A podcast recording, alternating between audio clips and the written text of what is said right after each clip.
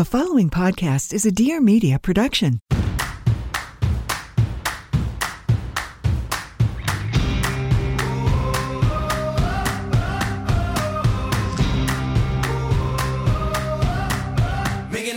Welcome back to another episode of Trading Secrets. I'm your host, Jason Tartick, and we have the A Rod Part 2 episode coming in hot. Now, if you haven't listened to Part 1, go check it out. We put it out last Monday. This is Part 2. And if you remember, at the end of Part 1, where we concluded was when I asked A Rod, not professionally, is there anything you wish you would have done differently personally? This part two is an episode I can say with confidence you cannot afford to miss. A Rod part one, we talked a lot about the dollars and the baseball contracts, and it was impressive. And there was a lot of insight. But this is next level. If you enjoy this podcast, please make sure to subscribe, give us five stars, put a review in there. We're reading them, and share with a friend.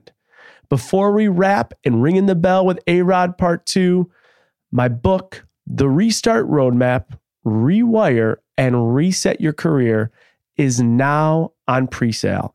And it would be such an honor if you were to purchase a copy. You can go to Amazon.com, just type in the Restart Roadmap, and purchase a copy on pre sale.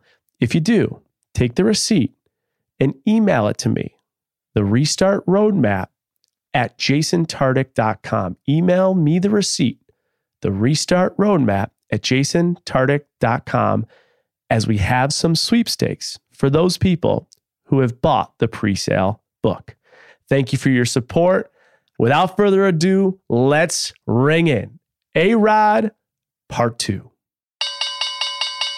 Personally, with everything that you've achieved at this point, your World Series, the huge contracts, everything we've already mentioned, is there anything you wish you might have done different, just personally, or as far as managing career, or maybe even finances? Yeah, I mean, look, there's a bunch of things, Jason. When you're running so fast, like Mark and I were running fast, you're running blind sometimes, and you don't know what the hell's. You know, when you look back, talk about hindsight being 2020, it's more like 1010. It's just like you cringe at some of the mistakes that were made.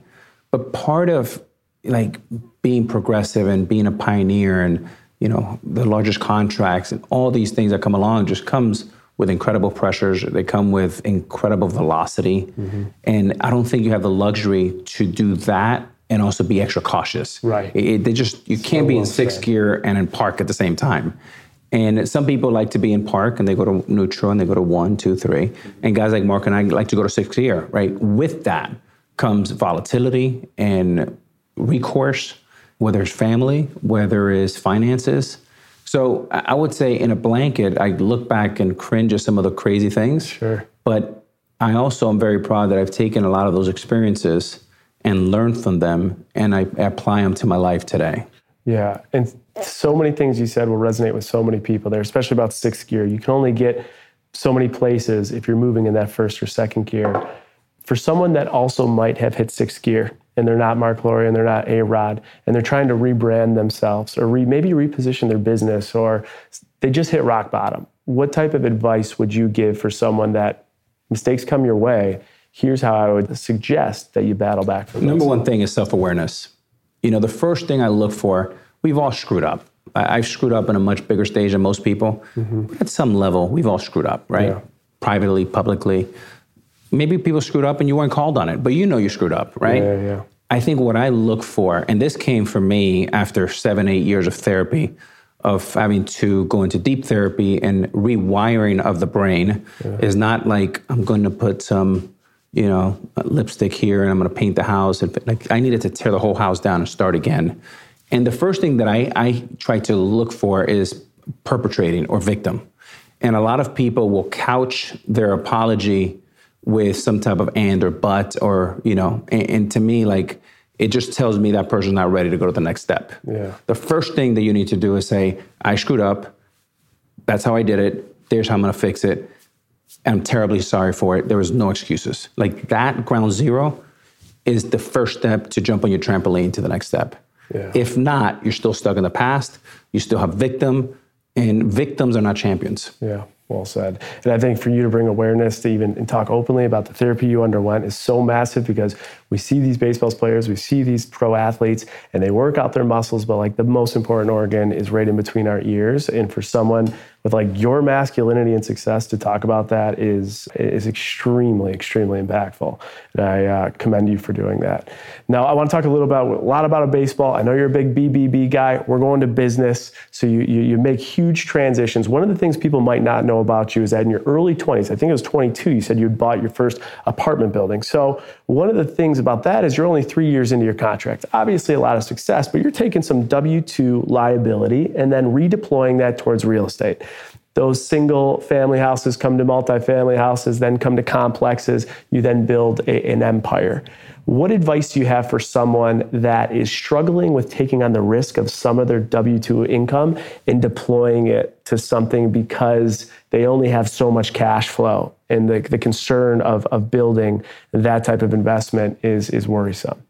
First of all, I think you have to understand the rules of engagement, right? And you know, one of the things that we advocate here at A-Rod Corp is all our all our team members are investors.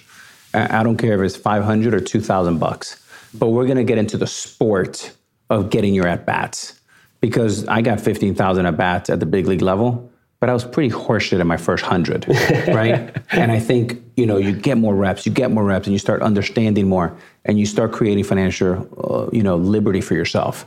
Uh, I think understanding as a young investor the difference between a liability and an asset. Mm-hmm. And I guarantee you that a large percentage of our listeners tonight don't know the real difference. Well, let me try to explain it. Poor dad teaches you that a house is an asset. Mm-hmm. So you see athletes, they get a lot of money, they end up buying and acquiring houses. Sure. Right? An athlete has five, six houses. Those are five or six liabilities. The reason they're liabilities is because every month you take money out of your pocket to support these homes. Mm-hmm. Now, compare that to an asset, which is an apartment building uh, or commercial real estate that puts money in your pocket. Because one is putting money in your pocket, that is an asset. Right. The one that takes money out of pocket is a liability. Mm-hmm. So, understanding those two things is super important, right? And then I would say if someone makes $50,000 a year, you know, there is a percentage of that capital that you can put to work. So for me, I would start with five or 10%. So if you're making, you know, $50,000 a year and you're paying taxes and you come home with, call it 35, I would take $3,500 mm-hmm. every year and try to invest it in some type of cash producing investment, right? I will stay away from the extra vacation or really a fancy car.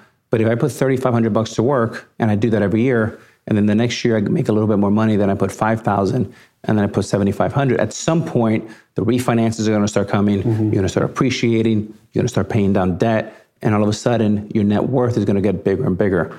But it starts with small investments. The notion that you have to be super wealthy to start investing, and not only is it counterintuitive, but it's stupid. Right. like, I, why not invest when you're poor and young? Right. That's like, you should get Our team has such an advantage in their 20s, I am forcing them to, and I say to them, if you lose it, I'll make it up to you. So you have no downside. You have no downside. Yeah, right. Upside is all yours, downside sure. is all mine. And sure. they go, well, really? well, can I invest more? I'm like, no, you can't invest more. That's good enough. There's but, limits. But the point is, it starts giving them some courage, mm-hmm. right? Through my experience.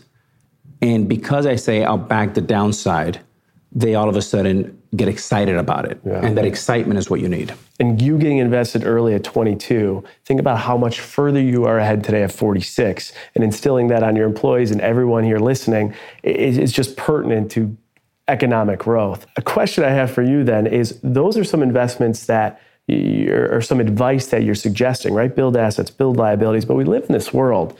There's a lot of stuff going on. You got the Reddits, you got you know you have uh, retail investors, and there's a lot of NFT buzz and crypto buzz. Is there anything in the A-Rod Corp specifically that you might steer away from, and or just isn't in your trajectory based on what you are seeing out there as far as an asset is classified? Anything that says I want to get rich fast we run the other way. Yeah. we really like the Berkshire Hathaway model. Yeah. Invest into great companies that generate great cash flow that over time you can take that cash flow and redeploy it. And we're all relatively young here and we want to own businesses for 100 years. And obviously, sometimes you have to pivot. Mm-hmm. And the advantage that we have at A-Rod Corp is we can do a deal as large as 10 billion or as small as 1 million. And having that type of ninja flexibility. A lot of the competition that we go up against, whether it's a Blackstone or a BlackRock or a KKR, they're like cruise ships. And sometimes it's very hard for them to move at the pace that we move. Mm-hmm. And because of that, we're like ninjas. Yeah. And my team is trained that we're able to move fast. And, you know, I think that's an incredible competitive advantage. And no matter how we scale this thing, we always want to keep not only a family culture environment here, but also one that can move very quickly move quickly, family culture, and I will tell you this office is unbelievable. Another perk for A-Rod Corp. For anyone that hasn't heard of A-Rod Corp, can you think of maybe like one portfolio company or one success story that like defines what you guys are doing? I think look when we look at our legacy business is real estate is multifamily. I started with a duplex and you know grew that to at some at one point over 12 13,000 apartment units. We're sitting at probably 8500 units today We've kind of sold from the bottom. We have this incredible portfolio, and it generates tons of cash flow.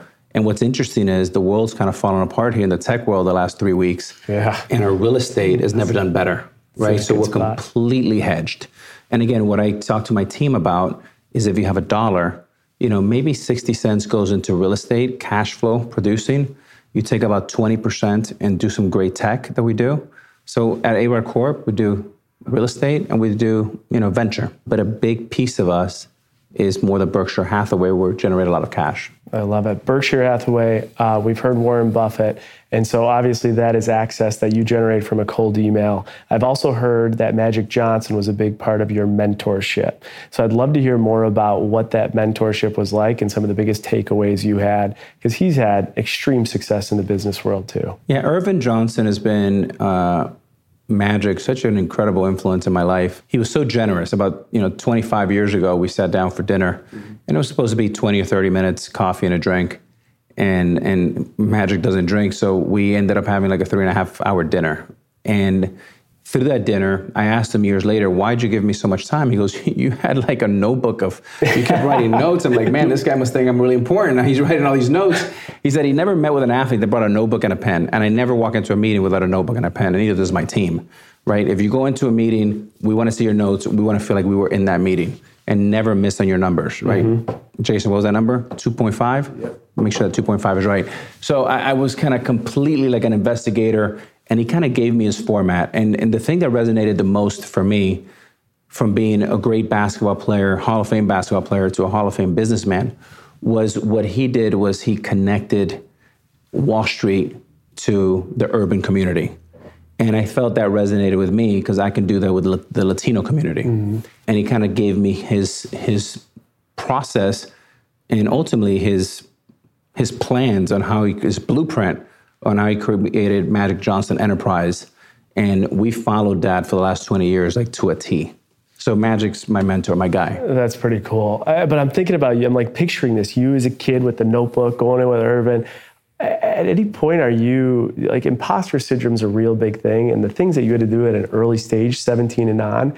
At any point, like is is imposter syndrome, is intimidation, like is that any part of a rod? And if so, how do you overcome that? Always, always, always. Imposter syndrome has been such a big part of my life. But ultimately, I have this, you know, for better or worse, a blind spot to just believe in myself that I can actually do it. And what was interesting about Earvin Magic Johnson was he looked a lot like me. He had brown skin. Mm-hmm. Uh, he didn't graduate from college, even though he went to Michigan State. He left as a freshman. He started from an NBA court. I'm starting from a Major League Baseball field. And what happened, much like with Rich Hoffman, he showed me a way and a path that if he did it, why couldn't I do it? Sure. So a lot of times when I go back and talk to our athletes or athletes in general or my community, you know, it gives young people hope that I hope they're saying, just like magic did for me, that I can do for the next generation of young athletes or young people out there, that their biggest obstacle is what's in between their ears. Yeah, and, and you touching young people has been a part of what you've been able to do a lot lately. And one way you've also done that, as we as we talk a little bit and wrap up a lot of your business journey, is you've done it through the Corp podcast with Barstool Sports. So was that part of your thought process in partnering with Barstool? This is another way that I can have accessibility to a big audience that I can make an impact. Yeah, that's a perfect example how our young team was very influential in that decision. So my former CEO, Jeff Lee, who's a very close friend to me personally, to Ashley and to, to our firm, came with this idea that they had kind of a stranglehold on, on the young demographic of America. And I said, what does that mean? Well, if you go to any college, anyone would know who these guys are. And I'm like, well, who are these guys? and uh, sure enough, through a few months of negotiations, we created this podcast with you know Dan Katz and I, and it's been a wonderful success. And it's funny when I go to campuses today. They're screaming at me like Barstool the Corp. nothing about the Yankees, nothing about championship or home runs. Rebrand. But it's it's so it's been really good for us to kind of tell our story and you know connect with the next generation. And I don't think I've seen you post about that since August of 2020. Can we expect maybe some more episodes possibly? We're, we're working on working some surprises. On we're working on some surprises. I love it. Just a few more questions for you, but one thing is Rob Gronkowski has talked a lot about the fact that he would spend his endorsement money, but he would save all of his NFL money. And still to this day, he saved every penny that's come through the NFL. And I know you've done monstrous deals with Nike, Louisville Slugger, Rawlings, Pepsi. And, and so I'm just curious, and, and we do deals in our world too.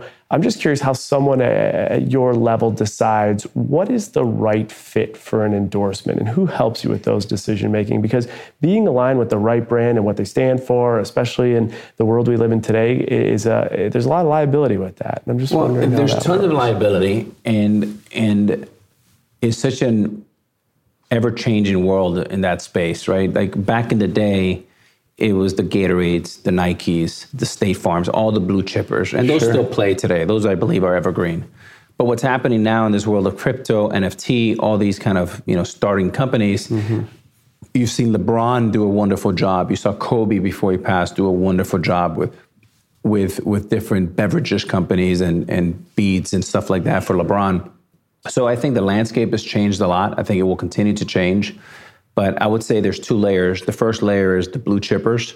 Okay. And people are always going to do those. I mean, Michael Jordan still represents, you know, Hanes, and you know yeah. Gatorade and all of that. And then there's this place where we're still trying to figure it out. And do people pay you a fee, or do people give you equity in a company, or phantom equity? So I think a lot of that is still being reshaped and developed, and it's exciting to see where that lands. And for you, do you, is there one brand deal that you did that was the marquee? Can you think of one that was like the big deal? You know, I think my the one I'm probably most proud of is my 25 year relationship with Nike yeah. and, and yeah. Phil Knight. And I'll never forget this. You know, Phil Knight is, is such an incredible man, such a great leader. And uh, I'll share my breakfast with Phil Knight. When we were in Texas, we said to Phil Knight, Phil, like, why isn't our contract, you know, longer term? Why isn't it better? Why don't I have my own shoe? Why don't we do more?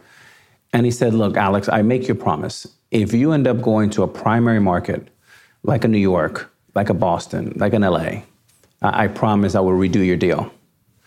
And we had that breakfast in LA at the Four Seasons. And I thought he would never like remember that. And sure enough, when we get traded to the Yankees, we call up Phil Knight and we said, Phil, do you remember that breakfast we had? and he said, we sure do. And within the next 48 hours, he did, did the deal. His handshake and his word was gold. There was no paperwork, so he didn't have to honor it. And Phil Knight was uh, a man of his word. And to this day, I'm a Nike person and I will always be a Nike person. That is a great story. I love that he came through with it because you don't see handshake agreements yeah. come to fruition these days. Two more things I got to finish up with here. I can't leave without asking you is Shark Tank. So we've had some sharks on the show huge personalities. We've talked a lot about deal flow here and success stories and failures. Mm-hmm. What has been the most surprising thing that you have noticed now being in the Shark Tank and being a shark? Well, for one, how real it is and okay. how competitive the sharks are. I mean, they are sharks. I mean, we're all friends yeah. behind know, closed doors. Yep But when we're out there, we're competing for the companies and we get after it and it's exciting. And, and you know what I've also learned, uh, Jason, the, the, the, the art of telling a story. And for the young entrepreneurs, the one thing that Warren Buffett has always talked to me about is investing in your communicating skills, both in writing and storytelling. And every one of those sharks are supreme black belt communicators. Well, I was going to ask you if someone came in to pitch you, You're, they see the sharks, they want A Rod. What is going to sell A Rod? What is it? I think energy, self awareness. I, I don't like, usually, I don't like a straight line of perfection. I like somebody that's had some volatility because that shows grit and toughness. And I think a lot of young people run away from it. I lead with it. Yeah. Because um, just put it out on the table. And if they're going to say no, I always say to them, a quick yes or a quick no is better than a slow maybe. And people really appreciate that. Uh, and from their point of view, is like just lead with it. There's no BS, and then just get into your story, right? And so many people have so much anxiety because they don't want to talk about it. Sure. But if you start with it and just take the elephant out of the room, I think you you serve yourself well. I love it. It's all, and the people that always do well on that show are the people that I think find are relatable. Like they're laughing at themselves. They realize it's an anxiety-driven situation, and they could just like keep it real. One more thing, and don't take yourself so seriously. Yeah, like you have to point. be able to introduce levity into your life, yeah. especially into the business life, because business, sports, parenting, everything is so hard. Yeah. That if you take everything so seriously, you just like put more pressure on yourself. One of the things that I learned pre versus post suspension, pre suspension, I was so uptight. It was like a gladiator. Success was like winning and contracts and home runs. And post, through my therapy, what I realized is it's not that serious. Don't take yourself so seriously. Take a step back, breathe, laugh at yourself a little bit. And success looked more like building teams, being a great father, being a present father, you know, if you hit a home run, great. If you don't, you don't, right? You get the next one. Right. So levity into a business person's life it's is vital. Especially in the business world, I think there's such a lack of vulnerability and humility that everyone's got to be the smartest. You got to be the Ivy. You got to know this stuff. And, and, I think sometimes when you admit that you don't know and you can build the personal connection of like I'll find out for you type thing, it goes a long way. I mean that's huge. The last thing uh, I got to ask you about, Alex, is is this of course Marc Lore deal, right? 1.5 billion dollar deal, take over ownership of uh, Timberwolves I believe he took a 20% stake with upside. I don't even know where to start with this, but I'm going to start with asking. I heard the deal happen quickly. Mm-hmm. How does someone buy a team? Like, how does mm-hmm. how, like is it brokers calling each other, attorneys, PE get involved? Like, where does it even start? This is like such a high private society world like this ownership crazy. stuff. Is like when you're an outsider like i had no idea. Like even as a player yeah. I had no idea how to walk into that room. And talk about imposter syndrome like like right one of 30 owners. Like that's a next level. And these are usually the smartest people in their industry. They're titans in their space and uh, you find yourself in these rooms and you're like okay what am i doing here yeah. right? i'm an athlete i'm not supposed to be an owner but but I, I, think what happened with us jason is we took a, a very aggressive run to acquire the mets mm-hmm. and in, in a period of about seven or eight months in the middle of a world pandemic we raised close to two and a half billion dollars and ultimately we fell short to Steven Cohen, who was much richer and he can write one check. Sure. So lesson number one is don't try to go up against the rich, one of the richest people in the world. and he look, he's incredibly passionate about the Mets. He's a huge Mets fan. I think he's going to be, you know, wonderful for for baseball. But ultimately, uh, we were the second winners, and because we were so kind of seasoned and kind of in mid-season form, mm-hmm. when the Timberwolves deal came about, we looked at it very quickly, and we said, "Wow, we know all the levers, a lot of the levers to pull." We like the economics. We like the NBA. We think is a global sport, has tremendous tailwinds, fantastic leadership with Adam Silver, and by the way, is a billion dollars less than the Mets. Hmm. It's it's kind of a, a, little bit of a no brainer. Now we got to just pay for this thing, right? but um, structure up. That's how Mark and I kind of came together. And Mark called me. He says, "Hey, are you serious about this?" I said, "I am." Are you serious about it? I am. And within a three or four minute conversation, we go, all right, let's go, let's march, let's do it. And how many days did it take for this deal to be turned around? Probably like agreed. Once Mark and I both went to see Glenn in Naples, probably seven days. Back of the envelope, literally like old school. it, it was, and, and, for us, being Glenn Taylor and Becky Taylor's partner has been really a, mm-hmm. a dream come true. Yeah. They've been stellar. They've been best in class. And Glenn is a great mentor to Mark and I, and we're, we're super thrilled with the partnership. That is beautiful. And would you ever think about investing in another sport other than basketball? Obviously, baseball was one, but you know, you look at the sports, uh, the soccer franchises now. The upside is huge. Do you have your eye on anything else, or are you just kind of content with what you got? Well, what's funny about you know me getting into basketball is I look at Earvin, my mentor, yeah. and he's a basketball legend and owns a baseball team. Yeah. And here I am, a baseball player, and we own an NBA team. So that's kind of funny. But the other thing is, really, this is really not about sports teams. These are about owning platforms oh. that are media, sports, entertainment platforms. And with a holding company like that, you've seen what the Fenway Group has done. Totally. You see what uh, Josh Harris and Blitz and Michael Rubin have done with their group. And it allows you to scale once you develop that, right? So I would say, never say never, but right now we're super focused on you know, bringing a world championship to to Minnesota. And the growth in those areas is tremendous. I don't know if you saw it. Buffalo Bills Kansas City game they had 35 million people tune in to a divisional round, blew ratings away, and NFL is up big time with their ratings. So there's huge upside in that. Before I get your trading secret and we wrap, and a trading secret, as you know, is a lesson someone can get you from you financially, professionally, or personally that they can't find in a textbook or learn in a classroom. The last thing is a Buffalo-born guy. I gotta say, is is there even one percent of Buffalo Bills Mafia in Alex Rodriguez. do we have even this? Do we have a fingernail? yeah, Buffalo a fingernail. Bills? And I'll tell you what it is. What is, is, it? is, is Jim Kelly, the great there Jim Kelly, go. is an alum at the University of Miami. Oh, okay, so we'll we take love it. Jim Kelly. All right, we had to really backdoor yeah, our way yeah, into yeah. that one, but we'll take it. Um, that is awesome, Alex. This has been such a pleasure and so, a day I'll never forget. If you could leave us with a, a trading secret, one that you could pass on to our listeners that they couldn't find in a classroom or a textbook, we would love that. Well, I think when it comes to investing, nobody can predict what's going to happen in the next six hours or even the next six months in the market. So I would think about investing as a long term proposition. Think about owning a small piece of a great company that you think is going to be around and do really well and has growth over the next, you know, 5, 10, 20 years.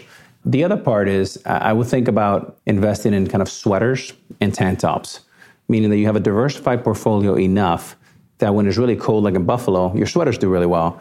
And when it's really hot in Miami, you know, your tank tops do really well. So you have some protection.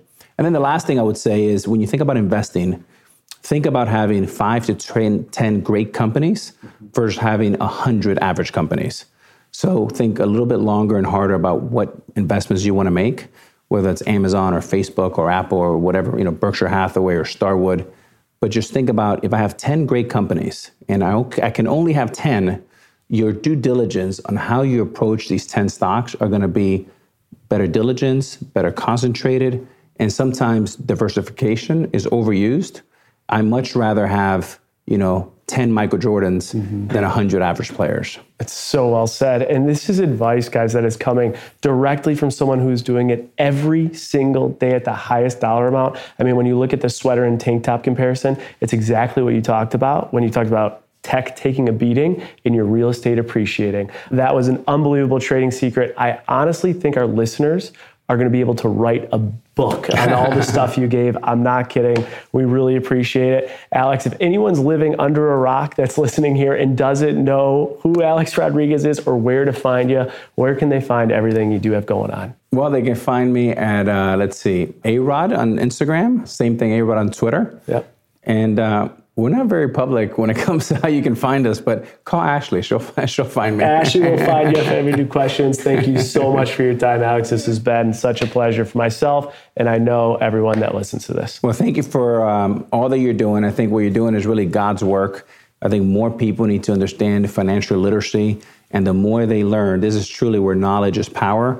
We need Americans and people from around the world to understand financial literacy a lot more because once you understand it, you're going to have a lot more fun and you're going to be able to provide for your family, and there'll be a ripple effect into communities to do well, to do good as well. So thank you. So well said. Awesome. You thank you so much. I appreciate it. This was great.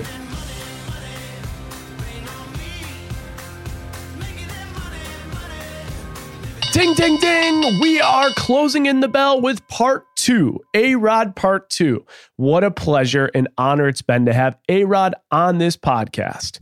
So, David, last time we brought in a legend himself, Emmy Award winning Ryan Ruocco. And I know you and I had so many things we wanted to even just like banter about the way you and I always do. So I left this segment for that. I want to talk all things business, your take on some of the stuff that A Rod said, maybe some of the questions you have, because he talked about a lot of very, I would say, uh, elementary 101 type. I say elementary, weird, deal with it, uh, type business stuff and some complex stuff. So this will be a recap, unlike part one's recap, but it'll be a recap with the one and only, the curious Canadian, Dave Arduin, and I.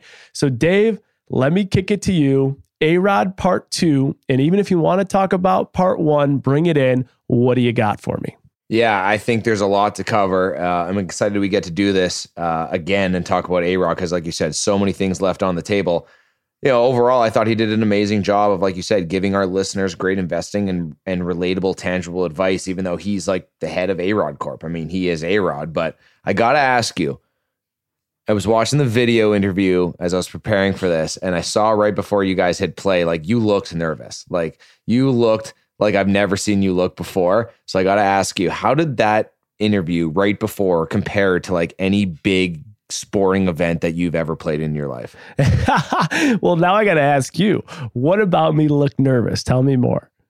I don't know, man. You're just in the hot seat. Like, I think you did an amazing job, by the way. Like, you've really got this hosting thing down. I thought your your questions and your transitions were great, but I just you just had that look in your eye, being like, "Oh my god, it's about to start! Holy shit, is this really happening? Like, I'm about to interview A Rod. Let's go!" But I don't know. You're usually a really confident guy, but I just saw I was like deer in headlights. I'm like, is he gonna is he gonna like have an Eminem moment, or he just like can't talk?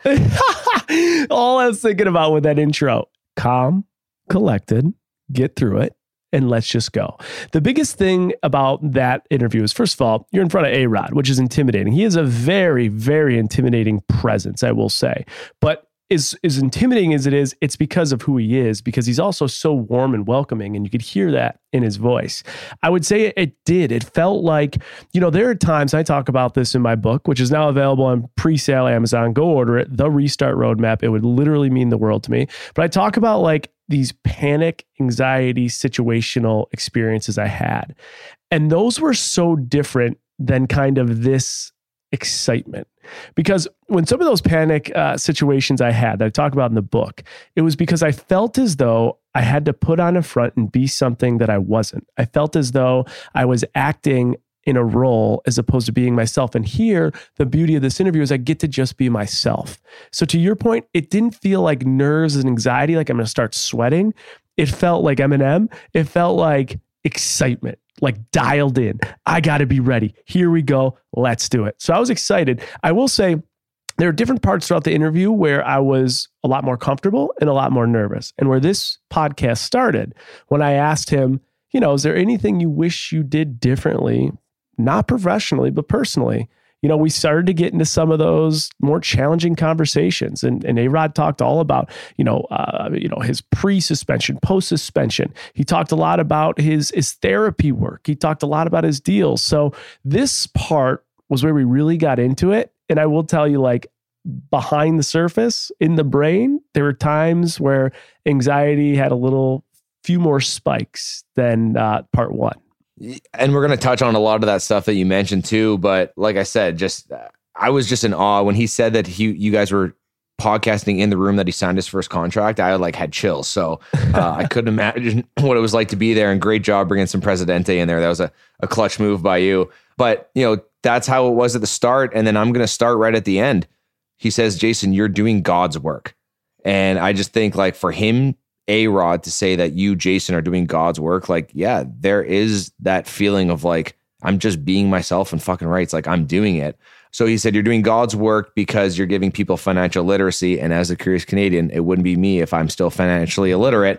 Uh, so I'm going to start off by asking you some questions that uh, of some things that were brought up that I think that there will be people at home that might not understand like I didn't during the interview. So can we start there? We can, but I want to touch on one thing you discussed is the Presidente. So you might be hearing David say that, not think twice about it. We brought in a 12 pack of Presidente beer. It's really important to think through this. No, I didn't just bring in some beers to go shoot the shit with A Rod and, you know, pop a soda. Presidente is a company that A Rod is invested in and is also the chairman in. So obviously it shows due diligence, right? We show up with Presidente. We did our research. He knows that we're buying something and bringing something to the table that he's a part of. And it just leaves a first impression. And I would tell any of you if you're trying to make a first impression, you got one shot to do it. Think through it be proactive and be prepared. So that's a big one. And then David, that sounds that sounds like someone who's uh, came out of a limo before, who had to make a first impression one time. So not my that, first rodeo, not my first rodeo. And then I think to the God's work stuff. I mean, it, it, that was such an incredible honor for him to say something like that. I feel as though we are doing God's work. We're touching over a million eyeballs every single week through the Restart community Crazy. and trading secrets as it relates to professional finance, uh, professional navigation, and personal finance. So, David, with that said, what an honor for A Rod to say it. You fire away with your questions. Let's go. So, I've heard this before, but I truly didn't know what it what it is and he mentioned like the Berkshire Hathaway model. Yes. Is okay. it is it a is it a company like a Facebook? Is it like a conglomerate like a Dow Jones? Like what is it? Yeah, so Berkshire Hathaway it's it's this massive massive holding company and the big thing uh, that everyone should know about Berkshire Hathaway is that it's run and, and owned by Warren Buffett. And it has been since the 1960s. It started like in the textile business. I think they started in 1955. And then what happened is they moved to the insurance business. So think about insurance, David. We pay these premiums, right? But the only time insurance has cash outflow is if a catastrophic event occurs. So you get all this cash inflow and then you can invest it and invest it and build and build. And that's what Berkshire Hathaway uh, has done. And think about this this is crazy the, what they've done and how they've done it. But you can buy this company. You can be a owner in class A shares. Okay. You guys can go right now, go to your little Apple stocks area, type in BRKA. You'll see it, but you'll see the price tag for one share. It's 474 thousand dollars. Wait, what? Four hundred and seventy-four thousand dollars. In 1980, this stock was about three hundred dollars. And Warren wow. Buffett has a model to generate cash. Uh, he he was he loves companies that pay dividends, but his big thing was to shareholders: I'm not going to pay the dividends back to you. I'm going to use the return and keep investing in different companies. And one of his big, big purchases was uh, Fruit of the Loom. He bought it for $835 million when it was uh, getting crushed. And so that's what he's done. He's bought big businesses as they needed help and they needed cash. And so right now, and, and by the way, that's a very high level summary of what they're doing because I could do a whole podcast on it. Yeah. But right now, their market cap, if you look it up, is $705 billion. And that's why Warren Buffett has earned the respect of one of the best investors to ever walk on the planet. And what he's doing with A Rod Corp is emulating this model. Is he doing it at the level they are? No, but he's doing big deals. And he's, and he's using this model as a benchmark. And so, anyone that wants to learn more about this model, I think the best resource out there is investopedia.com to just search it berkshire hathaway model and you can learn more about it. Well that sounds like a pretty damn uh, good model to uh, try and emulate. So uh, a rod smart guy. Um, the next one i got is he talks a lot about um, his endorsements deals on top of the contracts that he had. And he said some staple companies a pepsi a nike a state farm as an endorsement example of something that's evergreen. What did he mean by evergreen yeah, there's a lot of things I found interesting about this conversation because one, that Phil Knight conversation regarding Nike, how he's yeah. been with Nike for that long, and Phil came back to the table once he got to a major market. That was fascinating. But you also remember him talking about Kobe and LeBron. He was talking about the blue chip companies. And he also talked about how they're paid, right? He talked about a blend of equity and cash. Yeah. So in our space, right? Like in our little bachelor influencing space, it is always a premium to get a blue chip evergreen company, which he's referring to. What is that? Okay. That's like a Walmart, that's an Amazon, right? A Wells Fargo, an Apple, a Nike, the big companies. If one of us little guys can get something like that, it's a big deal. We'll actually take a pay cut to get it. So we as influencers will be paid less to get deals that are blue chip companies. At his level, right? It's not that they're paid less, it's that they're actually only setting the expectation in some cases to only get the biggest and the best blue chip deals. They won't even look at it otherwise. And so, Evergreen and what he referred to, Fruit of the Loom, like a Michael Jordan, think about how long Michael Jordan has been associated with Fruit of the Loom, right? 20, 30, maybe 40 years.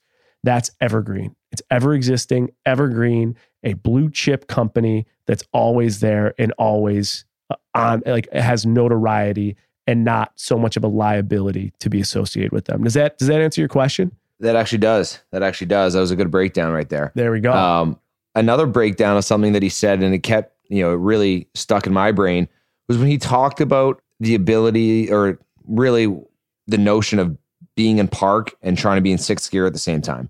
Yeah, and it just kind of stuck with me. I thought it was like so interesting. So he kind of started with a quote that said, The notion that you have to be super wealthy to start investing is not only counterintuitive, but it's stupid.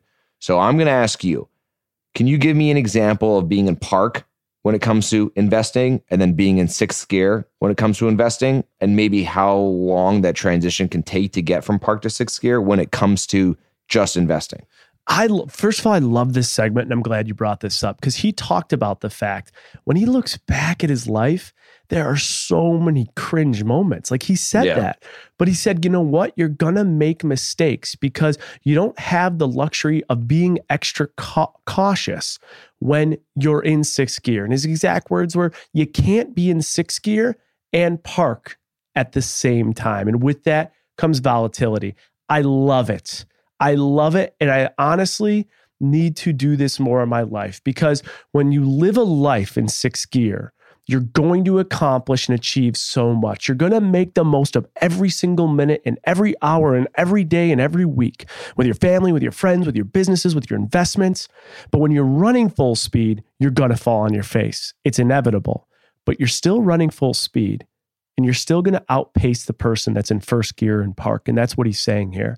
I'll give you an example of someone in park. Someone right now in park, as it's related to investments, is worried about what they're going to buy next. So they look cool on their credit card. They're racking up credit card debt. They're not managing the student debt, and their cash that they do have is sitting in their bank account doing jack shit for them. Someone that's in sixth gear, full speed ahead, a guy by the name of DJ Blau. That was the first person I thought of. I met him through um, the Gronkowski brothers, big DJ. He was struggling right during the pandemic because there were no events. He does massive events. He went full speed into the NFT space. He created his own projects. He was one of the first people there, full speed ahead. He now has created a multi, multi, multi million dollar NFT fund. He's, he's being named by Forbes as some of the best innovators full speed. Saw an opportunity, no looking back. I'm going to fall on my face. I'm going to do it. I'm going to go get it. That's sixth gear. All right. So if we have some listeners here who feel like they may be in park or they want to get from park to first gear, what are what are the first steps? I guess, like really quick, like what are the first steps to get out of park into first gear? First step is looking in your looking at yourself. Like it's like what what is what's the deal? Why are you in park right now? Why are you spending Yeah. the money you're spending? Who are you trying to impress? Why haven't you put your cash to work? Why are you not worried about your val your your wealth? What the hell's going on? There's, I mean, a word we heard a lot from A Rod, and this is a guy who has seen the highest of highs and the lowest of lows in the public eye self awareness and take ownership. Right. Yes. And and when he talked about victims are not champions, right? That's That's where you start. That was probably my favorite. When he's like, you know, I love when he talked about the. I'm getting fired up right now, David. When he talked about the couch apology, right? It's the apology with the and or the but. No, look yourself in the mirror and ask yourself why the hell you haven't done anything. Why do you keep doing it? Because until you understand yourself, until you can connect your emotions with your behaviors, you're not going to change anything. And that's not just finances. That's every aspect of your life. Yeah, I I have it in bold. I actually already texted my guy that I coach hockey with that exact quote like victims are not champions. And the fact that he talked about going to therapy to rewire his brain and self-awareness is one of the most important aspects on the path to success. Just incredible incredible takeaway there. So I fired up with you right there. It was incredible. So, and I think um, the, the, cool thing, David, too, is when he talked about, I didn't think we would get into this at all, right? This was a very business focused podcast. Yeah. But when he talked about his pre and post suspension, which you already just alluded to with his uh, therapy, first of all, I mean, a, like the definition of masculinity, this guy, right? Top athlete to ever exist absolutely jacked, absolutely good looking, huge dude, uh, super successful in every way uh, most humans would define success. And he's sitting there saying, therapy was the best thing that ever happened to me. And that suspension, I learned so much about myself. And it's not about when you fall on your face, it's how you pick yourself up and how you become better. I mean, this is a guy who was suspended. What, what ended up happening was he was suspended for taking performance enhancing drugs. And he was part of a group that was uh, accused of being tested positive for banned substances between 2001 and 2003. And so there was a lot of back and forth. Like he refuted these claims and he took ownership of these claims. Um, he definitely w- was given uh, a certain amount of games he would have to miss. It was like 211 regular season games plus postseason games. And then he also went through a plea process to have that reduced. And it effectively was reduced to 162 games of suspension.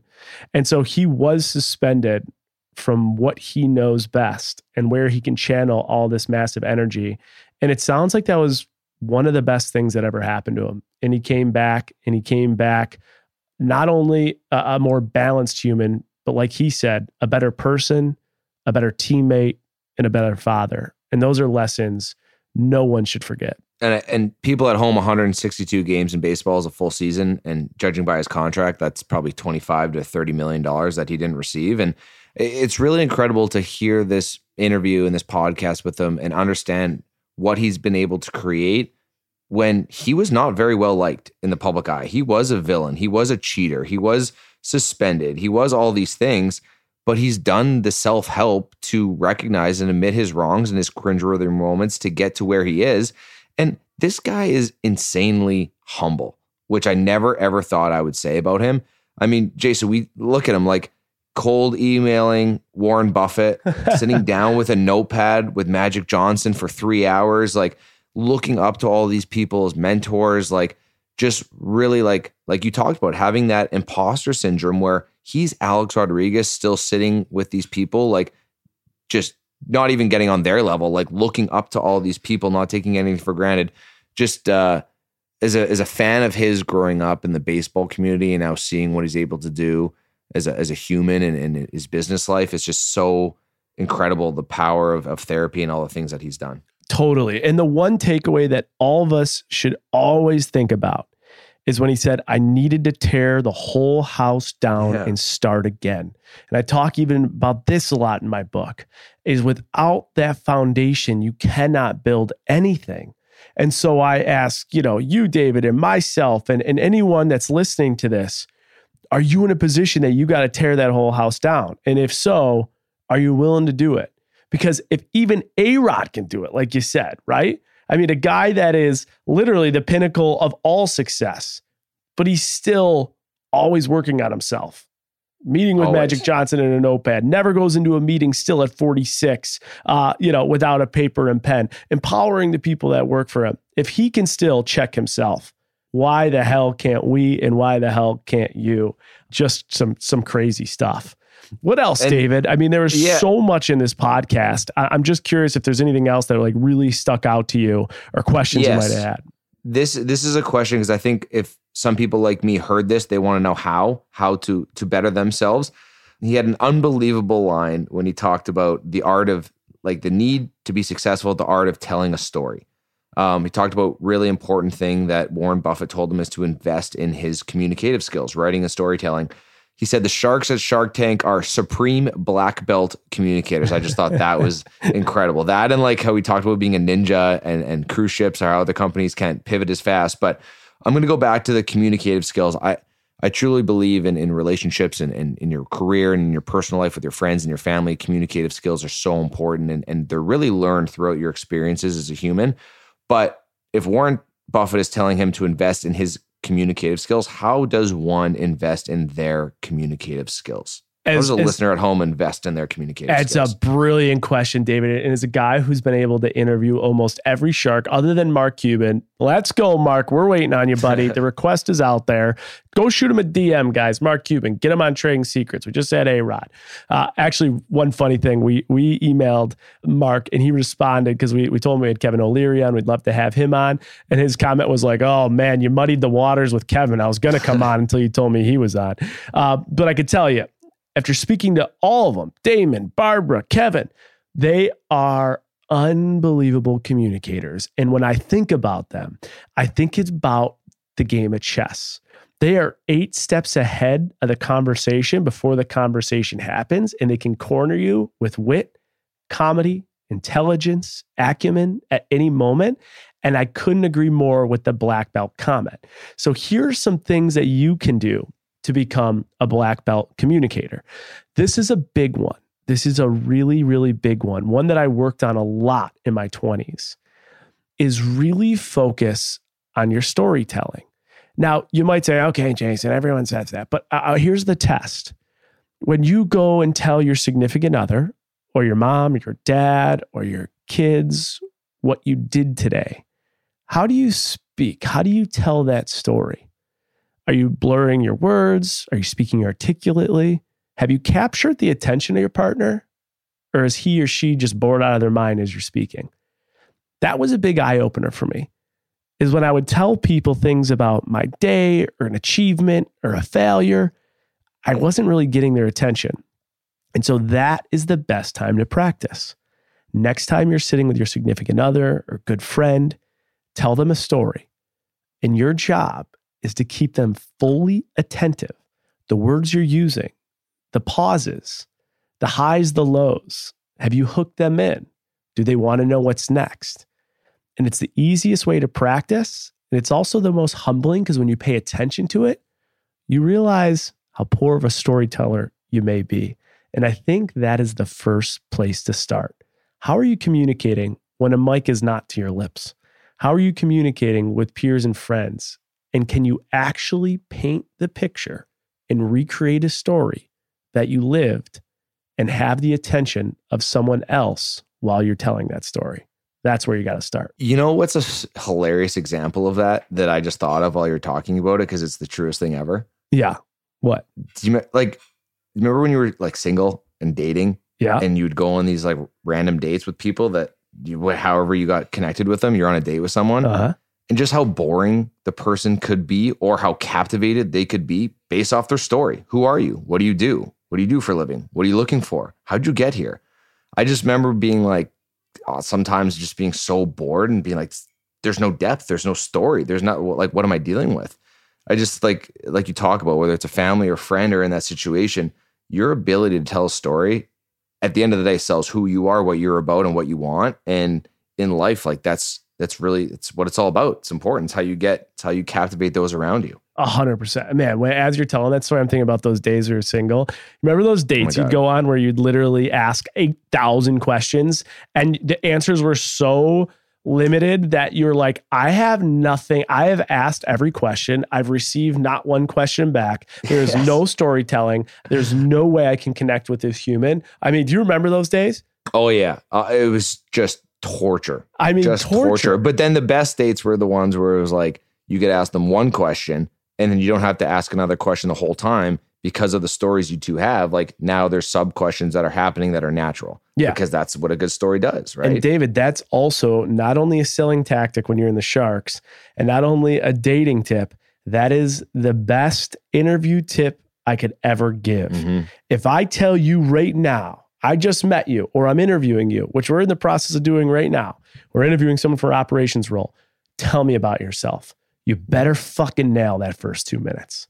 You if you can't tell me about yourself and sell me on your story and who you are and where you've gone and why you're there and why you're in front of me in the 2-3 minutes, what can you tell? Right? That's a good start too. And a great place to practice while you're driving or when you're in the shower. Those are the two places I practice as well. I love this podcast. I just think that there's so many tangible takeaways from this, from A Rod, from us, from the recaps.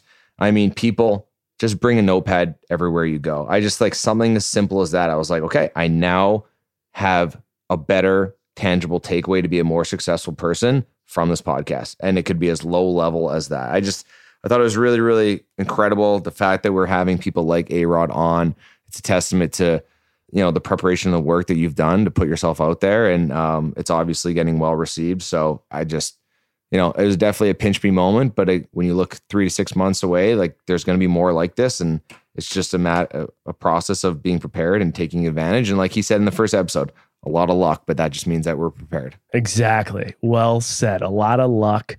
And that's really what's helped us get to where we are is the preparation, luck and preparation, which has made him one in eight billion.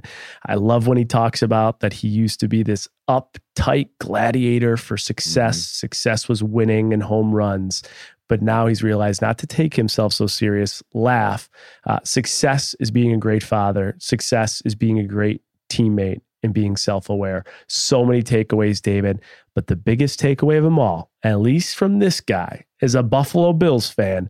We got 1% of A Rod part of Bills Mafia because he supports fingernail. Jim Kelly, University of Miami. Guys, thank you so much for tuning in. If you've enjoyed this episode, please remember to give us five stars on Apple. We have some great guests coming up and relevant guests. David, I don't think I've told you yet, but have you ever seen that documentary, The Tinder Swindler? Yeah, I'm obsessed. We have some of those individuals coming on to tell the full story. So we're trying to get the relevant guests. We're trying to get legends like A Rod. If you could give us five stars, we would appreciate it. If you could go to Amazon right now and type in the Restart Roadmap and purchase my book that is on pre sale, it literally would mean the world to me. And if you do so, take a screenshot of your receipt and send it to restart roadmap at jasontartick.com and you'll be entering some fun sweepstake giveaways we have going. That being said, David, you are the man. Great questions. Thanks for joining me. A Rod Part 2. Can't even believe we're saying that. A Rod Part 2. We're closing in the bell. And David and I hope this was another episode you could not afford to miss. We'll see all you traders next Monday.